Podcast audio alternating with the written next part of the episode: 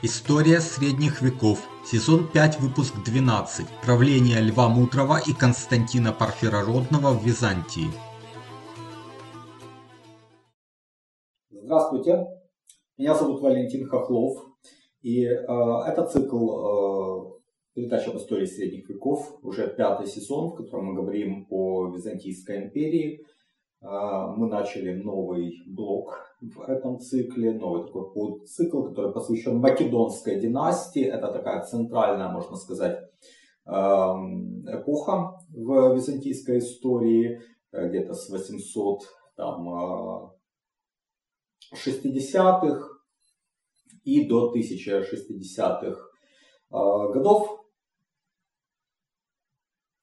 Мы уже обсудили, э, как эта династия пришла к власти, как пришел к власти ее основатель Василий I, э, как он правил. Ну а теперь будем говорить о его преемниках.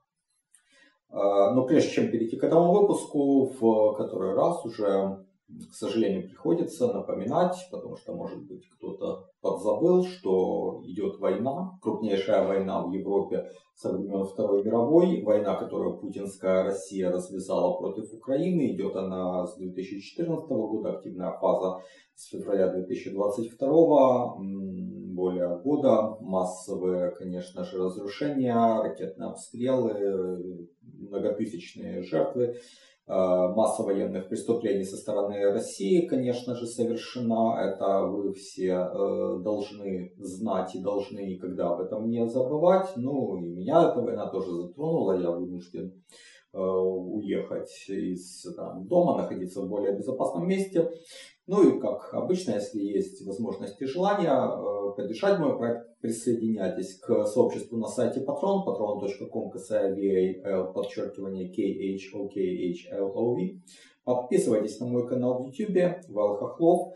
Э, вы также можете стать мемберами на моем канале, смотреть видео на неделю раньше и без рекламы. Ну, а если нет, то просто подписывайтесь, ставьте лайки, и это тоже в принципе э, неплохо. Ну тогда возвращаемся к, собственно, нашему повествованию. Так, основатель Македонской династии Василий I умер в 886 году. А у него был старший сын, любимый его сын Константин, который умер еще при жизни отца. Он был соправителем, умер в 879 году. Э, скорее всего, это был э, старший любимый сын, потому что он родной. А, а потом раз, развернулась вот такая, разыгралась такая драма семейная, потому что было у Василия Первого еще три сына, э, Лев, Стефан и Александр, но был весь вопрос от него ли два старших, ну, Лев и Стефан имеется в виду. А, потому что они родились в такое время, когда их отцом реально мог быть император Михаил III, который до того заставил Василия жениться на своей любовнице, но связи с любовницей не порывал, и вполне может быть, что эти вот мальчики родились именно от Михаила III, а не от Василия I. А, это были вот как раз 867-868 годы. А Александр родился в 870-м, когда уже было понятно, что ну, Михаила уже э, убил э, Василий, и поэтому это точно был э, младший сын от него. А, это, конечно же, только гипотеза, никаких точных подтверждений этому нет, но факт тот, что Василий I сына Льва не любил. А, хотя после смерти старшего сына Лев считался наследником отца, соправителем. Но в 880-х годах там возник некий такой заговор Непонятно, был ли он реальный или фиктивный, но а, в, как бы окружение льва вроде бы против Василия. В результате Василий а, жестоко расправился с, с этим заговором и даже своего сына и наследника заточил. Несколько там месяцев, а то и лет он провел в заточении. И говорят, что даже Василий I хотел а, льва ослепить. Но э, там у э, льва была жена, у нее отец, ну то есть тесть э, льва, видный такой придворный, и он отговорил императора от того, чтобы ослеплять своего ну, вот, э, наследника. Есть э, вероятность, что Василий хотел видеть наследником не Льва, а Александра, который ну, явно был его родным сыном, э, и хотел, может быть, таким образом передать престол Александру, ослепив Льва, а третий сын Стефан, он э, готовился к монашеской жизни и к патриаршеству. Но а, какими бы ни были планы Василия, им реализоваться не было суждено, потому что он достаточно неожиданно погиб вследствие неудачной охоты, о чем мы говорили в прошлый раз. И никаких оснований тогда отстранять льва от наследования трона не было. Поэтому императором объявили э, его и Александра, то есть двух сыновей. Но понятно, что лев был старше и э, власть перешла ему в руки, тем более, что он был более взрослым, а Александру тогда было 16 э, лет, поэтому ну, в любом случае он был э, еще таким э, достаточно молодым юношей. А Льву было около 20 лет. То есть понятно, что тоже молодой, но уже такой молодой человек. А третий сын, вот Стефан, ему было около 18 лет.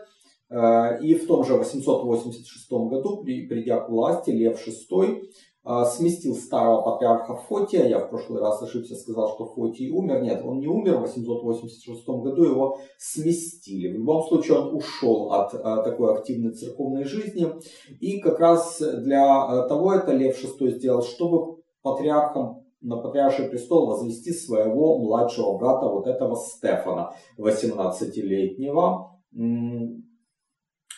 И помимо вот желания расчистить путь к патриаршему престолу, э, Лев, возможно, еще имел одно соображение в виду. Это улучшить отношения с Римом. Потому что, как в прошлый раз э, я говорил, о Фотий очень щемил римского папу. Фотий действительно был таким человеком во время второго патриаршества, очень жестким и доминирующим в христианском мире. А папа был как бы отодвинут на задний план, но тем не менее Льву надо было отношения с Италией улучшать, и для этого ему требовалось содействие папы, и э, для этого, может, потребовалось сместить Фотия и поставить своего брата. И, конечно, э, вопрос о главенстве Константинополя в христианском мире тоже был э, отодвинут на задний план. Как бы Рим оставался первым христианским центром. Что касается Восточного фронта империи, то там дела обстояли следующим образом. Вот этот арабский военачальник Евнух Езаман, о котором я говорил в прошлый раз, и который с 883 года довольно успешно там действовал против Василия I в Малой Азии, продолжал свои набеги на Фемы, Анатолик и Харсиан. И, возможно, действия арабов привели бы к постепенному вытеснению византийцев из Малой Азии. Но в 891 году Язаман умер, а, и это ослабило арабские э, силы, а вот у византийцев, наоборот, из Италии был э, призван э, такой довольно талантливый э, военачальник Никифор Фока старший, о котором тоже речь шла. И в прошлый раз он тогда в Италии действовал, но вот Лев его сразу же отозвал в Малую Азию, и э, Никифор Фока смог успешно противостоять натиску арабов. Э, вот э, его как бы, полководческие таланты описаны самим императором Львом VI в его трактате по военному искусству под названием «Тактика». А, сам человек, э, Лев VI а, был человеком не военным. И Успенский вообще пишет, что он был такой кабинетный ученый, человек больших знаний, литературных талантов, но вот не э, военных талантов не было у него, ни э, способностей сильного государственного деятеля. Полководцем же того времени был Никифор Фока старший, который успешно противостоял арабам на суше. Э, проблемы у империи начались на море. Дело в том, что в 904 году уроженец Атталии, это нынешняя Анталия, Лев Триполит, это был ну, грек, наверное, или, по крайней мере, христианин, который принял ислам, как бы ренегат, и он э, захватил вот этот город, э, свой родной город, э, и передал его арабам. Далее во главе мощного флота он входит в Гелеспонд и захватывает там порт Абидос, а это очень важный порт, потому что там была главная таможня. империи.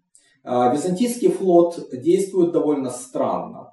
То ли по глупости, то ли у них был там какой-то хитрый план, но они себя сами перехитрили. Византийцы пошли в Средиземное море, то есть как бы дальше углубились в Средиземное море, оставив арабский флот как бы в своем тылу, возможно, имея целью окружить, отрезать его от линии снабжения и таким образом вот э, его истощить и потом разгромить. Может был такой хитрый план, но он не сработал, потому что вот этот вот Лев Триполит, э,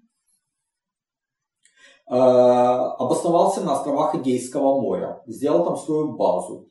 Э, а потом летом 1904 года он повел флот еще дальше на запад, в сторону уже европейского берега, в сторону города Тессалоники, ну или Фессалоники, как-то еще их называют.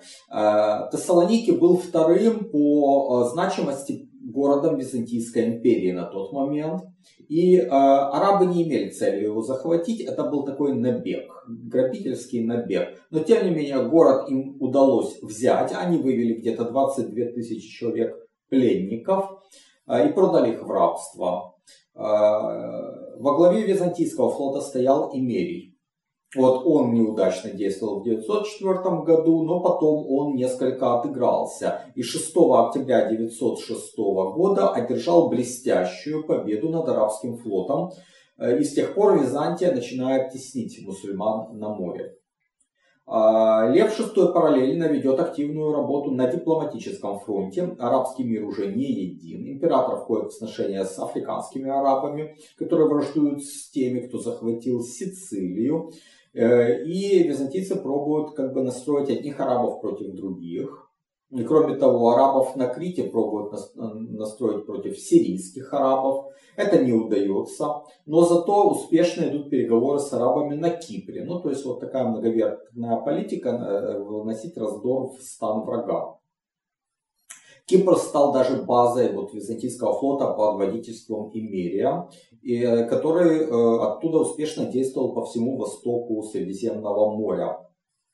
Возможно, он планировал отбить Крит и собирал морские силы империи на Кипре для этого, но в 911 году тот же Лев Триполит собрал большой мусульманский флот и разгромил флот Имерия у острова Самос, после чего карьера византийского императора заканчивается, византийского адмирала заканчивается. С императором пока еще у нас все хорошо, Лев VI на троне.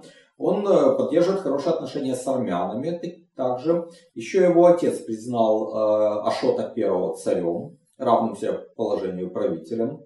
Э, основным противником Армении были мусульмане с востока, и вот Лев VI также помогает армянам. В 893 году он заключает союз с сыном преемником Ашота, Сепадом I. И э, армяно-византийские силы сначала теснят мусульман, но затем э, мусульмане берут реванш. И, Э, в 911 году э, Лев VI начинает собирать э, новую армию для того, чтобы опять пойти вот в Армению и а, как бы опять собирается громить арабов, но это ему уже не суждено было сделать, потому что в ходе подготовки этого похода в мае 912 года император умирает.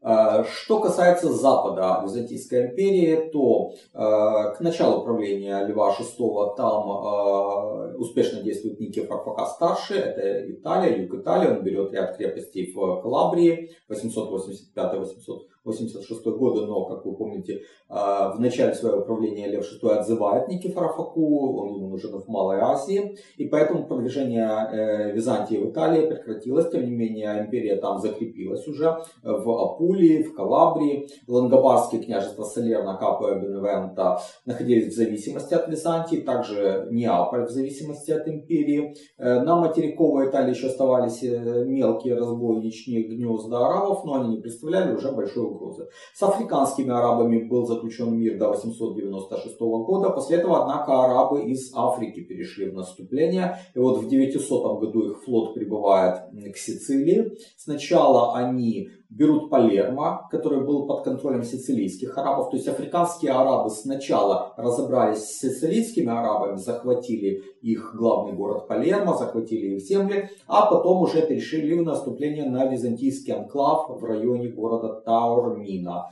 И вот в 902 году они осаждают и берут этот э, город, этот последнее владение Византийской империи на Сицилии. Ну и, наконец, у Византии была еще одна граница северная. В 889 году отрекся от престола болгарский князь Борис I, пропуская некоторые не имеющие для нас значения детали. Мы сразу переходим к 893 году, когда там э, утверждается на троне младший сын Бориса, Симеон, он э, образованный человек, учился в Константинополе, э, умный, хитрый, и в отличие от Льва VI, э, Симеон был выдающийся государственный деятель. Вот он имел такие таланты, но кроме того, хороший военачальник. И он поставил себе целью сделать Болгарию главной страной на Балканах, а Византия, соответственно, его естественный противник. А, Лев VI в 894 году отправляет армию в поход против болгар, но Симеон разбивает византийцев, и он проявил неслыханную жестокость. А, тех пленных, которых болгары взяли, э, им отрубили руки и ноги и в таком виде а, отправили на родину обратно. Лев VI пытается зайти с другого тогда фланга, он пытается дипломатическим путем э, настроить против болгар венгров, их северных соседей. А, орда венгров к тому моменту уже перекочевала из Северного Причерноморья, далее на запад, перевалила там через Карпаты, вышла в а, Панонию. Ну, то есть это бывшая римская провинция Панония, такая равнинная, э, подходящая для кочевого народа. И, в общем-то, это нынешняя Венгрия.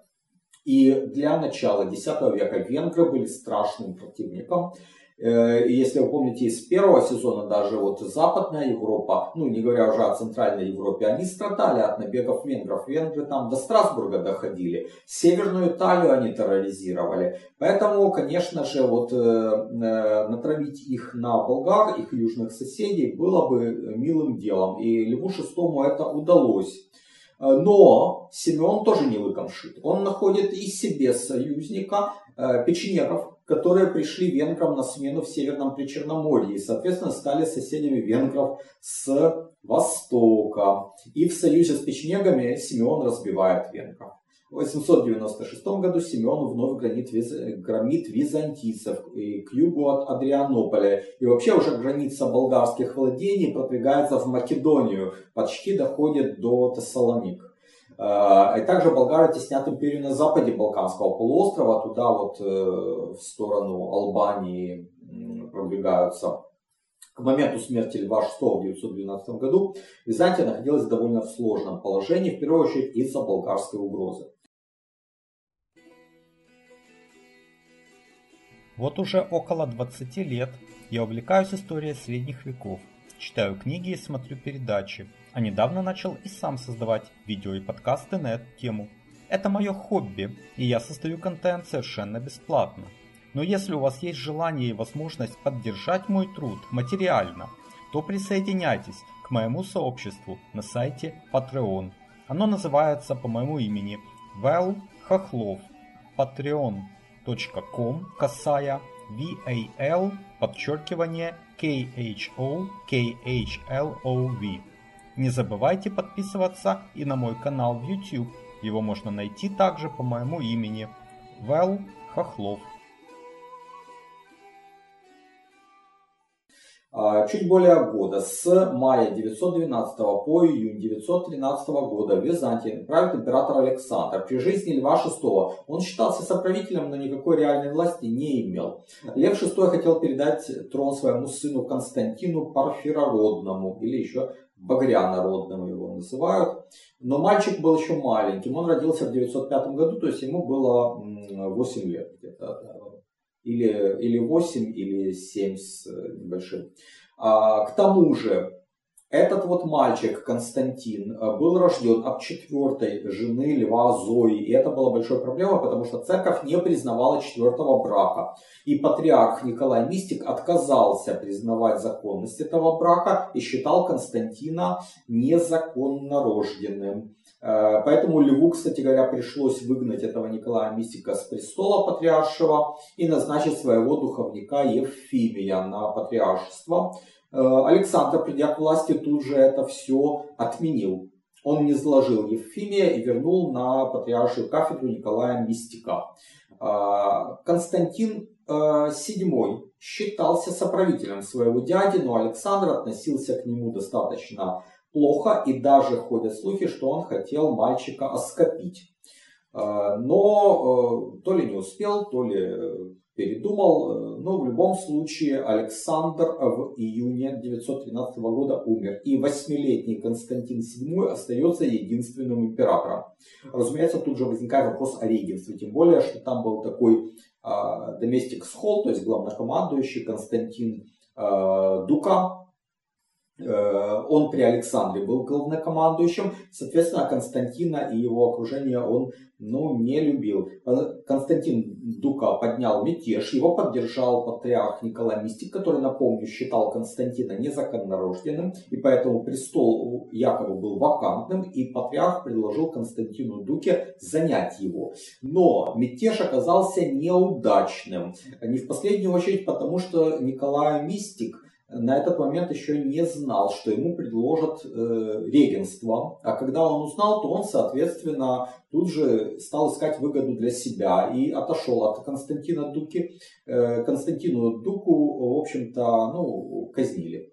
Э, убили его, его там сыновей. И, короче, э, там э, был большой род Дук, но те дуки, которые у нас еще появятся в повествовании в дальнейшем, в XI веке, это младшая боковая ветвь. А вот основную ветвь тогда в ходе этого мятежа истребили.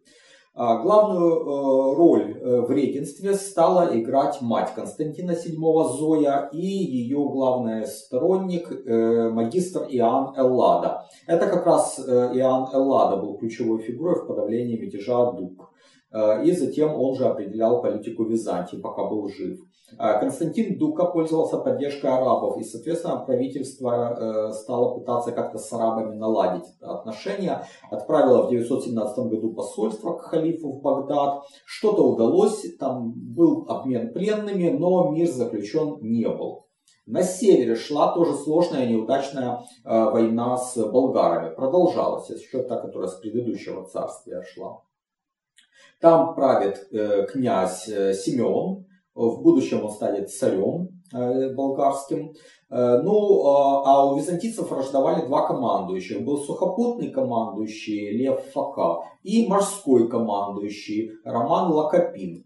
Ну и э, еще там была проблема, что э, византийцы пробовали найти себе союзников в лице печенегов, э, направили посольство, но переговоры оказались неудачными, печенеги византийцев не поддержали, и когда сухопутное войско Льва Факи подошло э, в 917 году к вот, Болгарии, то морские силы их не поддержали, в итоге болгары разгромили армию византийцев, и это было при Ахиллое, это было страшное поражение э, империи.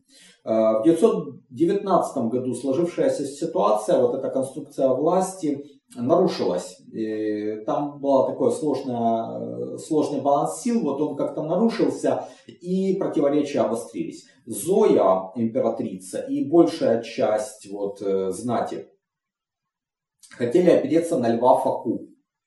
Но у Константина был воспитатель, который настроил мальчика в пользу Романа Лакопина. И э, вот ну, мальчик, юноша, мне уже там 14 лет ему было, он сделал ставку именно на Романа Лакопина. Зою отправили в монастырь, Лев Фака был смещен с должности доместика Схол. Роман Лакопин э, быстро берет власть в свои руки. Э, потом он юного Константина женит на своей дочери. А после свадьбы получает титул Василио Патр. То есть, э, ну, буквально это отец императора, на самом деле он тесть императора, но вот такой как бы отец для э, юноши и становится соправителем с 921 года, а в 922 году уже ставит свое имя на первое место перед именем Константина в официальных документах. Более того, э, Лев, ну, кстати, э, Лев пока не сдался без боя, он пытается как-то отстоять интересы мальчика, юноши, организуют заговор, там были какие-то верные ему войска, вот они идут на Константинополь, э, но там Роман Лакопин действует очень хитро. Он, будучи, скажем так, имея влияние на юного императора, он заставляет того, э, ну, как бы выступить с воззванием, что все, что происходит, происходит с согласия э, самого Константина, и Лев пока выступает э, против импер... законного императора. В итоге там многие из лагеря Льва Факи ушли, Льва Факу в итоге верные правительству силы схватили, его ослепили и таким образом мятеж был подавлен. А, Роман Лакопин задвигает Константина VII все дальше и дальше. А, он добился коронации своего сначала старшего сына Христофора императором, Потом этот Христофор с третьего места в списке переместился на второе. А э, Роман Лакопин добился коронации еще двух своих сыновей, Стефана и Константина. Таким образом, э, в конце концов, законного императора Константина VII задвинули аж на пятое место в списке соправителей. То есть сначала что Роман Лакопин, потом три его сына, а только потом Константин VII. И это было связано с тем, что в 927 году, чтобы там замириться с болгарами, дочь старшего сына Христофора Лакопина была выдана э, замуж за сына болгарского царя, а сам э, Христофор, э, соответственно, должен был продвинуться, чтобы болгары не обиделись, ну и поэтому Константина задвинули в конец.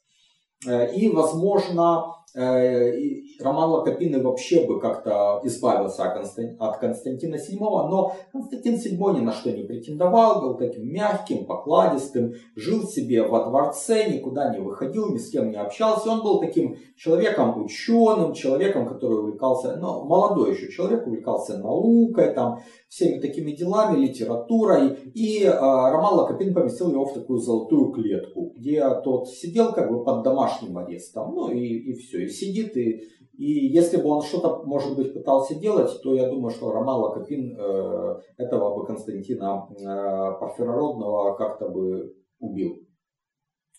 Э, в 924 году складывается довольно сложная ситуация вокруг э, Византии, потому что арабы входят в сношения с болгарами и пытаются с двух сторон напасть. А в этих э, условиях выдвигается э, новый полководец, выдающийся деятель э, первой половины X века Иоанн Куркуас. Ну, правильно его фамилия была Гурген, он армянин. Но греки вот так, Куркуас его называли. Более 22 лет он был главнокомандующим, то есть доместиком Схол и с его именем связаны значительные победы Византии над арабами. Но сначала, чтобы это все стало возможным, Роман Лакопин сделал довольно большой э, прорыв э, дипломатический. А, он замеряется с болгарами, там умирает Симеон, э, к власти приходит его сын Петр. И вот как раз за сына Петра выдают дочь Христофора Марию, внучку Романа э, Лакопина. И э, также Византия платит большую дань, Византия признает территориальное приобретение болгар, и в результате заключается довольно прочный мир После этого руки у Куркуаса на востоке развязаны, и он начинает поход против э, арабов. Э, идет в Армению, сначала где у него большая поддержка, возможно, потому что он сам армянин. Э, далее с рядом мусульманских эмиров заключается соглашение, то есть разбивается единство арабов. Некоторые миры переходят под протекторат Византии, и даже их войска вливаются в армию Куркуаса. И вот в 930-х годах византийцы захватывают такие важные города, как э, Мелитена и Самосада. Новая кампания Куркуаса э, происходит в начале 940-х годов. Она идет в том районе, который нам знаком по войне с персами. Это такие вот крепости, как Дара, Амида, Нисиби. Но главной целью, э, целью византийцев э, была Эдесса. И в 944 году ее хотя и не взяли, но с ее эмиром заключили соглашение, там как-то тоже было что-то вроде протектората, для христиан были преференции установлены, а главное, из Эдессы был выдан образ нерукотворного Спаса который там хранился еще с первого века нашей эры. И в августе 944 года этот образ, греки его называли э, Мандилион, был торжественно внесен в собор Святой Софии. К концу 930-х годов проблемы у Романа Лакопина возникли с собственными сыновьями. А, старший сын Христофор умер еще в 931 году, а вот следующие по старшинству сыновья Стефан и Константин были недовольны долгим правлением своего отца. Ну, а Роман Лакопин, он уже старый, и а, в результате против него сыновья организовали заговор, лишили его власти и сослали на один из островов в Мраморном море. Но сами вот эти Стефан и Константин долго не продержались, потому что тут уже выходит на сцену император Константин VII седьмой, он воспользовался себе этими смутами в семействе Лакопинов, вернул бразды правления, а вот этих двух сыновей, Стефана и Константина, сыновей Романа, он э, лишил власти и отправил к отцу. И говорят, что когда они прибыли туда, на этот остров, Роман им сказал, вот вы меня, старика, лишили власти, а сами власть не удержали. Но э, Константин VII, э, император, был достаточно мягким человеком, он не казнил, не ослепил, не, не изувечил этих людей, и они благополучно там э, в разных уголках империи, ну, они были монахами сделаны, но прожили э, кто дольше, кто меньше, но прожили, умерли своей смертью. Итак, вот с 945 года Константин VII Парфирородный стал править уже сам. Было ему на тот момент около 40 лет, то есть это был еще не старый человек. В общем-то, его молодость, она прошла под э, эгидой как бы, романа Лакопина, но потом он приходит к власти в зрелом возрасте уже сам. Он, конечно, почистил э, чиновничество и э, военное сословие от сторонников э, Лакопинов и наоборот вернул к ключевым постам тех, кого Роман Лакопин, придя к власти, убрал. Ну, в первую очередь, это, конечно же, а, семейство Фака. А, брат Льва Факи Варда стал доместиком Схол, а три сына Варды стали ключевыми, ну, стратегами ключевых фем. Из них наиболее известен нам Никифор Фока младший, а, как и вот его дед, он тоже выдающийся военачальник и крупнейший полководец уже а, второй половины X века, будущий император, кстати говоря. По своему характеру Константин VII был мягок, кроток и незлоблив. Ну, вы уже поняли, в общем-то, из этого описания, как, что это был за человек. Он э, был, в общем, хороший человек, но слабый государственный деятель. Он всячески пытался облегчить положение простых людей, там, снизить тяжесть налогового бремени. Он строил учебные заведения, он пытался бороться с коррупцией. Все это были благие начинания, но из них мало что было доведено до конца. И какого-то значительного влияния на изменение внешней политики, вот в какую-то хорошую сторону, Константин VII не совершил. Э, поэтому, э, скажем так, он проправил 14 э, лет самостоятельно, но каких-то выдающихся достижений не было. Да, он, кстати говоря, восстановил в должности Иоанна Куркуаса, которого э, в последний год правления Роман Лакопин как-то сместил с поста доместика Схол. Ну, как бы Роман, э, Иоанн Куркуас уже э, после этого ничего там выдающегося не совершил, как-то он быстро куда-то ушел. Э, с исторической сцены, а дальнейшие достижения военные связаны уже с именем нового доместика Схол, с Вардой Факой и его сыновьями Никифором и Львом. Э, в 949-950 годах э, они достигли довольно больших успехов тоже. Захватили и разрушили Эрзеру на востоке, а на юго-востоке византийцы начали продвигаться в область города Тарс. А, также были начаты приготовления к отвоеванию островов, и в первую очередь Крита. Э, ну, при Константине этого не произошло, но, в принципе, э, вот эти попытки начали предприниматься, сначала неудачные, ну а потом они завершатся успехом уже в последующее царствование. Константин VII пытался эффективно также действовать на дипломатическом фронте. Он довольно активно ведет переговоры с разными э, сильными мира того времени. Ну, это и э, Фатимиды в Африке, это Кордовский халифат, где как раз вот на вершине могущества Абдарахман III. Э, также с королем Италии Гуго Аральским пытается как-то взаимодействовать, неоднократно отправляет флот к берегам Италии, чтобы там помочь э, бороться с арабами. Даже к югу Прованса, к южному берегу Прованса доходят. Но это все попытки довольно бессистемные. Э, внешняя политика, как и внутренняя, я бы сказал, что она была, э, ну не то чтобы слабой, но вот не получилось у Константина VII ничего совершить выдающегося. Успеха он не имел к сожалению, хотя человек э, вроде как неплохой и достойный. Ну и еще об одном э, моменте его царствования надо упомянуть, это 957 год, э, когда повод всем хроникам которые есть, в которых есть ссылка к конкретным датам, дням недели и дням месяца. Вот поэтому э, вытекает из этого именно 957 год. В Константинополь прибывает посольство от Киевской Руси во главе с регентом, княгиней Ольгой, потому что там был и маленький Святослав, который еще самостоятельно не правил. И вот есть сведения о том, что как раз э, в э, этот визит э, Ольга приняла христианство, крестилась. И даже что крестным отцом стал то ли Константин VII, то ли его сын и преемник Роман II.